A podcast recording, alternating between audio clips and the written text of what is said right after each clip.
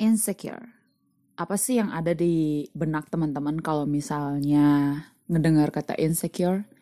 Pastinya salah satu di antaranya itu rasa malu, rasa nggak puas diri, dan bisa aja berujung sama bunuh diri. So, benar nggak sih kalau insecurity itu adalah sesuatu yang buruk?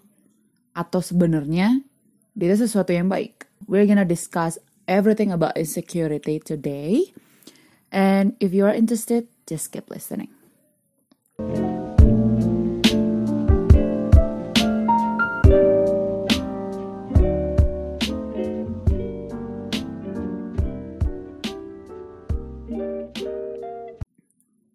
So, kita bakal mulai dari background. Kenapa aku bisa beridea buat ngomongin insecurity? Itu berasal dari artikel di gridmind.id. Di situ gue baca tentang satu artikel yang ditulis sama Nadine Amizah tentang perjalanan menjadi dewasa. You should check it out, it's a good thing. Dan salah satu yang menarik perhatian adalah quotes yang dibold tebal oleh editor Gridmind yang berisikan, menurutku rasa insecure adalah cara Tuhan berkata pada kita untuk humble, karena kita bukan yang paling keren di dunia ini. So, itu ngebuat gue berpikir, apakah insecure itu adalah sesuatu yang buruk? Ada sesuatu ketidakpuasan diri yang harus disingkirkan begitu saja? Or maybe kata Nadine Amizah ini benar. So, kita bakal ngebahas semuanya hari ini. Kita mulai dari arti kata insecure or insecurity itu sendiri. Berdasarkan Quipper.com, insecure itu berarti perasaan tak aman yang mungkin pernah kamu alami. Itu berupa perasaan malu, bersalah, kekurangan, dan juga tak mampu. Menurut Halodoc, gejala dari insecurity ini adalah yang pertama merasa rendah diri, sehingga melihat orang lain, dia itu merasa rendah diri, sehingga menyebabkan gejala kedua, yaitu takut berlebihan. Takut berlebihan ini lebih fokus ke kekurangannya dia. Dia takut orang lain tidak menerimanya berdasarkan kekurangannya dia. Dia takut bahwa dia tidak akan mendapatkan pekerjaan yang cukup baik karena kekurangannya dia. Atau dia punya ketakutan di mana semua orang bakal lebih baik daripada dia. Sehingga muncul gejala ketiga, yaitu tak mau keluar dari zona nyaman. Dia tahu kelebihan dia di mana. Ketika melihat seseorang sukses di bidang yang lain, dia merasa bahwa dia harus fokus di bidangnya, dan akhirnya karena kekurangannya dia dan ketidakpercayaan dirinya, karena merasa rendah diri tadi, sehingga dia tidak mau keluar dari zona nyaman.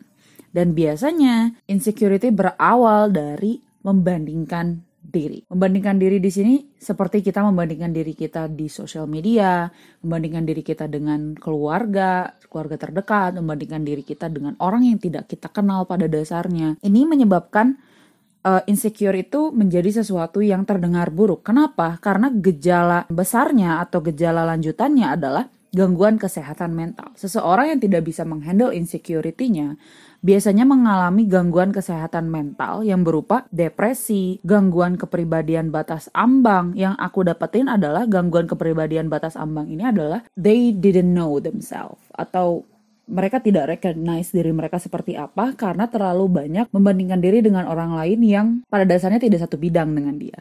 Pada dasarnya tidak satu hobi, tidak satu minat. Dan muncul kecemasan.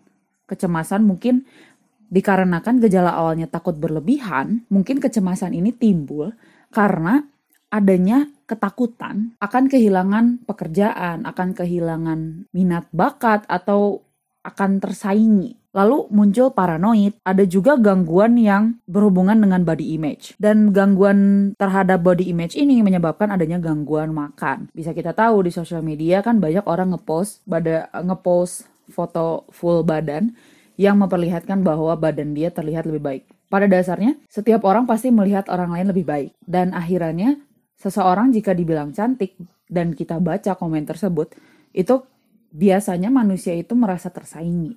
Dia cantik karena dia kurus, dia cantik karena dia putih, dia cantik karena mungkin dia itu lebih pendek daripada kita atau lebih tinggi daripada kita. Sehingga akibatnya masuk ke kebiasaan kita makan. Karena seseorang lebih kurus jadi terlihat lebih cantik, jadinya mereka fokus untuk diet segala macam, yang dietnya itu pada fondasinya untuk menjadi orang lain atau menggunakan orang lain sebagai standar. Padahal every single body in this world is different. Mereka punya metabolisme yang berbeda. Namun, orang yang insecure itu menganggap bahwa ketika orang lain bisa melakukannya, we have to do that too. Kita harus melakukannya juga karena we are the same human. Kenapa gua nggak bisa? Kenapa dia bisa? Kenapa dia kurus? Makannya banyak, kenapa gua nggak bisa? Ya, pada dasarnya itu adalah rasa rendah diri dan juga ketakutan berlebihan bahwa orang lain akan menganggap aku sangat buruk dan aku sangat jelek karena dia melihat di sosial media orang lain lebih cantik, lebih kurus, dan dia lebih enak dilihat, dan lain-lain. Padahal tidak selamanya seperti itu. Insecure ini jika dibiarkan, itu biasanya akan mempengaruhi aspek lain dalam kehidupan orang itu. Yaitu pertama, relationship problem. We're gonna talk about love relationship problem, okay? Itu biasanya muncul beberapa gejala atau sign dari orang yang insecure itu, dia itu posesif. Posesif di sini adalah ketika orang berada dalam suatu hubungan, misalnya ceweknya nih, ceweknya itu merasa insecure sama dirinya, sehingga cowoknya ini nggak boleh ngobrol sama cewek lain because she afraid maybe he's gonna leave her soon because she looks ugly in her opinion. Terus dia menjadi sensitif. Mereka menjadi lebih sensitif, mereka lebih mudah untuk merasa tersakiti, mereka jadi menyangkut-nyangkutkan masalah kecil menjadi lebih besar. It's because they are insecure about themselves. Dan ini juga bisa menjadi salah satu pemicu masalah di work relationship. Jadinya ketika seseorang bekerja karena dia membanding-bandingkan diri dengan coworkernya, kadang itu mempengaruhi performa dia dalam bekerja. Sehingga insecure ini menjadi sesuatu penyebab di mana banyak orang yang akhirnya tidak happy dengan apa yang mereka punya, tidak happy dengan pekerjaan mereka, atau merasa bahwa pekerjaan mereka tuh sia-sia karena ada orang lain yang lebih baik daripada mereka. There's a lot of thing like that. But pada dasarnya ketika dilihat dari gejala dan juga apa yang menjadi faktor di belakangnya, perasaan insecure itu dipicu oleh ketidakpuasan dan ketidakyakinan terhadap kapasitas diri. Sehingga perasaan ini tuh menyebabkan gejala-gejala yang tadi. Dasarnya adalah ketidakpuasan diri. Faktornya apa? Faktornya adalah kurang penghargaan terhadap diri sendiri. Dan juga masa lalu yang mungkin untuk beberapa orang menjadi salah satu faktor pembandingan. Misalnya kayak selama kecil seseorang disebut jelek sama ibunya. It's gonna affect them in adult life. Karena mereka sudah dibuat rendah diri dari awal, sehingga lingkungan itu mempengaruhi seseorang dapat insecure atau tidak, atau lebih sering insecure atau tidak. Nah, kita udah lihat nih ya, insecurity berdasarkan research dan juga beberapa website itu sesuatu yang bad thing. It sounds like a bad thing, okay? And maybe it's a bad thing, but kita di sini buat mengkomparasi apakah insecurity itu adalah sesuatu yang baik, sesuatu yang emang wajar, atau sesuatu yang harusnya itu dirubah atau di-save atau dihilangkan dari peradaban manusia. I'm doing a little bit of brainstorming about it last night, sehingga came across a lot of things, okay? 3 page dari buku penuh terhadap research tentang insecurity. So, dasar dari insecurity itu adalah perasaan tak aman. Berdasarkan definisinya yang tadi, dasar dari insecurity adalah perasaan tidak aman. But it's a good thing. Why? Ketika manusia merasa tidak nyaman atau tidak aman dengan apa yang ada di sekeliling mereka, they change something. But the difference between one human and another is how they react. Perbedaan dari satu manusia dengan manusia lain adalah bagaimana mereka menanggapi sesuatu yang tak aman. Masalahnya adalah banyak orang yang merasa bahwa insecurity itu full of a bad thing. Padahal insecurity itu ada dari dulu sampai sekarang. Dan yang aku pikirkan bahwa insecurity itu adalah tanda bahwa kita tumbuh dan juga berkembang. Kenapa? It makes us move from zaman batu menjadi zaman polimer ya sekarang. Karena pada dasarnya we never get something enough for us. Kita tidak pernah merasa bahwa kita itu memiliki cukup barang, cukup kehidupan, dan cukup teknologi untuk diri kita dan juga society atau orang-orang di sekeliling kita.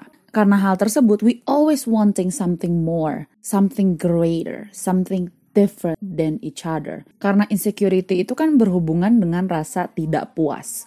Ketidakpuasan diri, rasa rendah diri, dan rasa merasa bahwa orang lain lebih baik daripada kita, so we have to change something. We have to make something move differently. Ketika seseorang merasa hal tersebut, itu membuat banyak kreator-kreator memberikan inovasi dan juga memberikan penemuan-penemuan baru yang berawal dari insecurity mereka yang merasa mereka tidak cukup baik sebagai engineer, tidak cukup baik sebagai scientist, tidak cukup baik sebagai artist. They improve themselves because of their insecurity. Loh ini kemana nih? Nah, berdasarkan brainstorming aku dan juga melihat banyaknya pengalaman seseorang, insecurity itu bisa jadi good things, bisa jadi bad things. Kenapa? Dengan kemajuan teknologi yang karena hal yang tadi, insecurity orang-orang dan penemu-penemu yang merasa bahwa mereka tidak cukup dan akhirnya mereka berimprovisasi, mengimprove segala macam yang mereka sudah punya menjadi sesuatu yang baru untuk merasa enough, untuk merasa cukup, merasa baik kepada diri mereka, membuat kemajuan teknologi itu semakin cepat dan juga semakin canggih pastinya. Namun, kemajuan teknologi itu juga selaras dengan informaasi yang bisa kita dapat dalam sehari. Kemajuan informasi, cepatnya informasi yang kita dapat dari saudara-saudara, orang-orang di luar negeri dan di dalam negeri, membuat kita mudah untuk membandingkan diri dengan orang lain. Kenapa? Karena informasi tersebut kan mencakupi kehidupan mereka, terus juga wajah dan juga tubuh mereka, apa yang mereka punya, apalagi dengan teknologi sekarang, YouTube, Instagram, terus juga Twitter, or Facebook, itu membuat orang mendapatkan informasi terhadap kehidupan orang lain lebih mudah. Nah, hal ini berhubungan biasanya dengan kecantikan, untuk wanita ya apalagi, kecantikan atau ketampanan.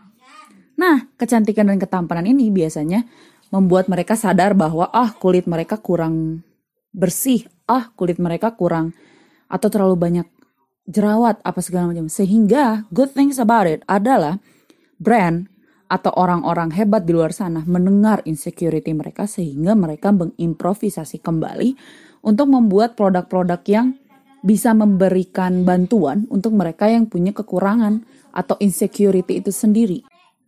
Dengan hal tersebut, banyak orang yang akhirnya berimprovisasi dengan menciptakan face wash, menciptakan make up, dan akhirnya dari make up itu kan banyak orang yang akhirnya membantu orang lain dengan kemajuan teknologi tadi untuk tidak merasa bahwa mereka sendirian menghadapi insecurity-nya. It's a good thing. Dan dalam masalah kecantikan itu kan orang merasa dulu itu, kalau misalnya kecantikan itu dulu berdasarkan satu standar fit aja. Sementara orang yang di luar sana berarti jelek. Tapi dengan banyaknya orang yang merasa insecurity ini dan kemajuan teknologi, orang-orang yang biasa terjun di bidang kayak beauty vlogger dan lain-lain berani untuk menceritakan insecurity-nya sehingga campaign orang untuk lebih menerima dirinya itu lebih besar lagi. It's a good thing dan semua berawal dari insecurity. Lalu orang yang merasa bahwa orang lain lebih pintar daripada dia, karena punya akses pendidikan yang lebih besar sehingga mereka merasa, orang-orang ini merasa bahwa mereka insecure dengan orang-orang yang punya akses untuk ke tempat les mahal, dapat program beasiswa dan lain-lain, sehingga banyak orang yang sadar dan berinovasi dan akhirnya sekarang munculkan perusahaan-perusahaan startup yang menyediakan proses kayak bimbel gitu dengan yang lebih murah dan juga online. Sehingga orang-orang dapat merasakan bagaimana sih rasanya bimbel, bagaimana sih untuk mempelajari sesuatu lebih besar lagi. Dan kemajuan teknologi itu tadi yang membuat orang lain bisa belajar lebih luas lagi. Sehingga mereka menambahkan kepercayaan diri karena mereka sudah tahu lebih banyak, belajar lebih banyak. Dan itu berawal dari insecurity yang membuat mereka mau untuk belajar lagi. Dan ini Nadine Amizah ini juga membicarakan hal tersebut. Ketika kita insecure dengan seseorang yang lebih pintar daripada kita harus lebih banyak belajar lagi. Dan itu is a good thing gitu. Dari sesuatu yang awalnya kita merasa kita cukup mengetahuinya, ternyata kita sadar nggak cukup ternyata. Tahu seperti yang kemarin-kemarin. Kita terus berinovasi dan is a good thing, you know. Dan juga misalnya dengan kebahagiaan orang. Karena kita tahu orang lain bahagia dengan hidupnya, bahagia dengan pilihan hidupnya, akhirnya kita mulai consider dengan pilihan kita. Sehingga banyak orang yang akhirnya resign dari pekerjaan yang buruk dan memulai bisnisnya. Resign dari pekerjaan yang dia gak suka, travel the world. Karena dia awalnya insecure. Orang lain bisa bahagia nih. Orang lain bisa sukses nih dengan cara ini. Kok gue kagak gitu. Akhirnya mereka mencoba dan akhirnya jadi speaker terbaik. Mereka mengajak orang lain untuk menghadapi insecurity itu dan akhirnya membuat perubahan.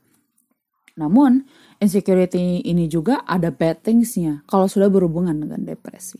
Biasanya insecurity yang sudah berurusan dengan depresi adalah insecurity yang tidak tersalurkan. Tidak ada percobaan di awal untuk merubahnya sehingga rasa tertutup seseorang dan akhirnya mengignore insecurity ini dan membohongi diri sendiri. Pada dasarnya kalau kita baik-baik aja kita udah cukup, padahal di luar sana banyak opportunity untuk merubah sesuatu itu banyak, jadinya muncullah depresi itu sendiri. Seperti yang kata Nadine Amizah tadi gitu. Rasa insecure adalah cara Tuhan berkata bahwa kita untuk humble. Karena kita bukan yang paling keren. Artinya ada improvisasi di sana. Ada improvement dari satu step ke step lain. Karena rasa insecure. So, insecure itu bisa jadi good things, bisa jadi bad things. Tergantung action kita sendiri. Gitu kan. Karena manusia punya sifat dasar yang tidak pernah merasa cukup. Yang tadi aku bilang dasar dari insecure kan perasaan tak aman. Dasar sifat manusia adalah tak pernah merasa cukup. Itu mungkin sebabnya campaign bersyukur, campaign menerima diri sendiri itu jadi booming. Kenapa? Karena itu bukan sifat dasar manusia gitu. Berdasarkan penjelasan yang tadi aku bicarakan, menurut teman-teman insecure itu harus diignore nggak sih? Namun aku ngerasanya adalah it's funny how you can ignore sounds inside your head. Mungkin insecurity itu adalah cara Tuhan untuk memberitahu kita bahwa hey, you're not enough yet. You can improve something. Sehingga aku rasa insecurity itu tidak boleh diignore. Apalagi completely diignore. Kenapa? Takutnya mengelit ke depresi. Dan akhirnya karena sesuatu yang ada di kepala diignore terus dan terus menerus. Sehingga dia menumpuk. Dan ketika kita crash atau kita punya masalah besar, insecurity ini bakal mengambil celah. Dan akhirnya membuat kita lebih merasa rendah diri lagi daripada masalah yang sedang kita hadapi. Udah mah kita menghadapi masalah yang cukup besar, ditambah dengan insecurity yang mulai mencari celah untuk berbicara di dalam kepala. Ya nih, lu nyari masalah tuh gara-gara lu bodoh pada dasarnya. Lu lihat gak sih orang-orang di luar sana mau untuk mencari pekerjaan baru, mau untuk memulai pendidikan baru, udah S2 apa segala macam. Karena lu udah gak mau kemana-mana, ya ini penyebabnya. Ini yang ngebuat lu dalam masalah. It's a bad thing, right? Dan masalah dari insecurity itu bukan insecure-nya. Tapi banyak orang yang kalah dalam perang melawan suara dalam otaknya sendiri. Karena menurut Urfa Kuruta Aini dalam bukunya yaitu Happiness Laboratory. Dia berkata bahwa di antara yang membebani diri adalah pikiran-pikiran buruk. Serta emosi-emosi negatif yang tak berhasil dikendalikan. Emosi negatif ini di saat insecure itu. Dan ditambah overthinking pastinya, kita lupa juga bahwa kita juga berproses. Meski gak secepat orang lain. Di saat insecure, kita lupa bahwa kita juga manusia biasa yang disiapkan alur ceritanya oleh Tuhan. Lebih mudah kalah dibandingkan dengan melawan. Melawan butuh energi ya. Melawan insecurity di dalam diri kita itu butuh energi. Butuh shifting mindset, butuh practice, dan itu gak mudah. Dan Loki bilang kalau mudah semua orang akan melakukannya. Tapi nyatanya enggak kan. Orang-orang banyak yang kalah dengan insecurity. Orang-orang malah mengignore insecurity karena mereka pikir it's a bad thing. No, it's not. Berdasarkan yang kita omongin dari tadi, insecurity itu bisa menjadi sesuatu atau cara Tuhan mengimprove diri kita gitu. Karena pada dasarnya kita itu terus berproses, terus berubah. Jangan pernah nyaman dengan suatu keadaan sehingga takut untuk kehilangan keadaan tersebut. Kenapa? Secara tidak langsung ketika kita sudah terlalu nyaman, kita lupa bahwa kita manusia yang terus berubah. Kita lupa bahwa hidup kita bersifat dinamis, bukan statis. Banyak orang yang menggunakan insecurity untuk memotivasi diri dan terus maju. Dan gua rasa is a good thing to do, dan mungkin kamu bisa menjadi seseorang yang lebih hebat dan menjadi public speaker yang baik untuk memastikan orang lain tidak terjatuh dalam lubang depresi dan lubang gangguan mental hanya karena insecurity yang bisa dilawan dari awal saat dia masih menjadi suatu anak kecil yang berbicara di dalam kepala. Nah, kita udah ngomongin tentang insecurity, good thing or bad thing-nya. Gimana sih sekarang caranya kita untuk menghandle insecurity itu? I have 3 ways yang bakal aku share. Yang pertama adalah shifting mindset. Dari awalnya menghardik tanpa celah menjadi mengkritisi secara logis. Caranya, grab a paper atau jurnal. Tulis semua insecurity yang lo rasain, yang gede ya, lalu evaluasi. Kalau misalnya itu berhubungan dengan cara kita atau skill yang kita punya, it means itu adalah salah satu cara untuk grow. Tapi harus diingat, jangan pernah mengcompare halaman pertama dalam ceritamu ke halaman 10 orang lain. Artinya, ketika kita baru memulai sesuatu, itu wajar kalau misalnya kita ngelihat atau ngerasa minder kalau orang lain lebih hebat daripada kita. Kayak aku aja nih, aku podcaster kecil yang masih belum punya equipment besar, tapi jangan sampai membandingkan diri dengan orang yang emang equipmentnya udah bagus, masanya udah besar. Kenapa? Karena mereka memulai lebih awal. Mereka merasakan hal yang sama dengan aku pada awalnya, tapi itu tidak terlihat dan mereka sudah melewati itu semua, sehingga itu bukan sesuatu insecurity yang harus difikirkan pada dasarnya. Jadikan motivasi, jadikan cara untuk menginspirasi diri bahwa apa yang aku lakukan dari passion itu bisa menjadi sesuatu yang lebih baik lagi, bisa menjadi sesuatu yang mengimprove diri dari A ke Z, dari A ke J, dari A ke E, dan semua itu prosesnya itu butuh waktu. Dan insecure yang baik itu memberikanmu pandangan dengan solusi real. Namun, insecure yang buruk itu memberikanmu pandangan untuk menjatuhkan diri. Ketika dia berhubungan dengan sesuatu yang gak bisa kita rubah, is out of our control, is a bad insecurity. Seperti orang lain yang, gue tuh tinggi ya, gue 170 cm, tapi kebanyakan teman-teman gue itu pendek. Gak bisa bilang pendek ya, rata-rata tingginya kan 160. Kadang gue envy sama mereka dan insecure karena mereka tuh terlihat lucu karena mereka mini gitu. Karena mereka kecil dan kebanyakan orang Indonesia itu pendek, gak pendek lah dibandingkan dengan gue. Sehingga kadang insecure juga karena it's really hard to find the one who tall enough for me. Dan juga sulit untuk menemukan, sulit aja kalau lagi foto apa segala macam untuk tidak terlihat sebagai seorang raksasa. Tapi itu bukan sesuatu yang bisa dirubah. Masa gue potong kaki gue, kan kagak. Itu insecure yang buruk karena it's something that tidak memberikan solusi yang bagus. Sehingga yang bermain ketika kita bertemu dengan insecurity yang buruk adalah bagaimana cara kita merubah bahasa kita kepada diri sendiri.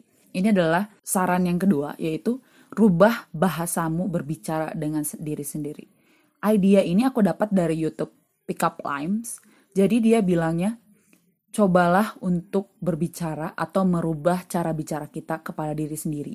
Karena biasanya yang buruk, yang jahat, yang bisa berkata buruk kepada diri kita kebanyakan itu adalah diri kita sendiri, bukan orang lain. Sehingga kalau misalnya teman-teman lihat di IG aku, itu pasti ada campaign yang berkata be kind to yourself.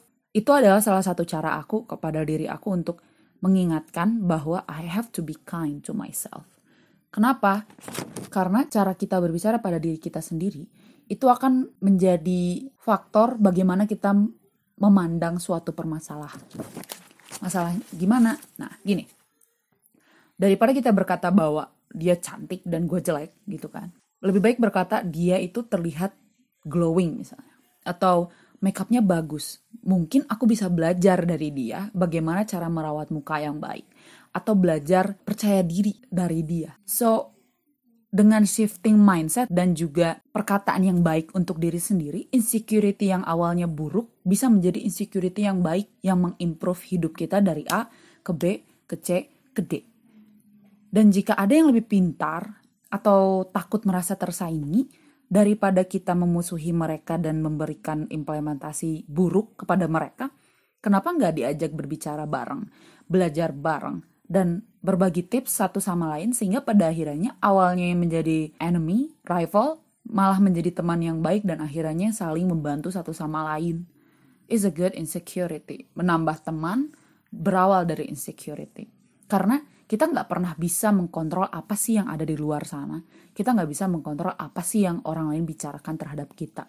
Kita nggak bisa mengontrol apa sih yang dunia berikan informasinya kepada kita. But we can change what's inside our mind. Kita bisa merubah bagaimana cara kita berpikir, cara kita mengimplementasikan sesuatu, cara kita untuk memahami sesuatu. Dan pada akhirnya untuk saran ketiga adalah bersyukur. Kenapa bisa dibilang bersyukur? Karena kita nggak bisa ngontrol itu tadi. Kalau misalnya berhubungan dengan sesuatu yang nggak bisa kita rubah, pada akhirnya kita bersyukur. Cari sesuatu yang lebih baik. Dengan bahasa yang baik pada diri sendiri. Misalnya, kayak dia emang lucu banget karena dia 160 cm dan dia terlihat proporsional untuk orang Indonesia. Tapi kalau misalnya aku membandingkan terus dengan diri aku dengan mereka, padahal aku nggak bisa ngerubah tinggi aku, apa solusinya? Solusinya adalah bersyukur bahwa aku masih bisa berdiri dengan kaki sendiri. Berbicara pada diri sendiri, lu tuh bersyukur, Sa. Lu masih bisa berdiri dengan kaki sendiri tanpa harus minta bantuan orang lain untuk berdiri sendiri. Dan juga mungkin lo terlihat tinggi, tapi lo juga jadi diperhitungkan kembali sehingga lo terhindar dari fuckboy-fuckboy yang gak jelas karena mereka tingginya gak sama kayak lo atau lebih pendek daripada lo. It's a good thing. Ada banyak cara diri kita untuk bersyukur, banyak aspek yang bisa kita syukuri, tapi masalahnya adalah bagaimana mindset kita dan bagaimana bahasa kita kepada diri sendiri. So, intinya adalah insecurity itu adalah sesuatu yang baik maupun buruk, tergantung bagaimana cara kita mengatasi dan juga memahami insecurity ini berasal dari mana, apa solusinya, dan bagaimana kita menghandle-nya. Jangan biarkan insecurity itu mengendalikan diri kita karena pada dasarnya is inside our mind. Itu adalah suatu suara dari diri kita yang mungkin ingin mengimprovisasi atau men-challenge diri kita sendiri. Tapi karena dia ada dua sisi, kita harus lihat betul-betul sisi mana yang sebenarnya sedang berbicara. So, yeah, I think it's everything that I can say today. I hope you guys really like it. And I'll see you on next episode. Bye!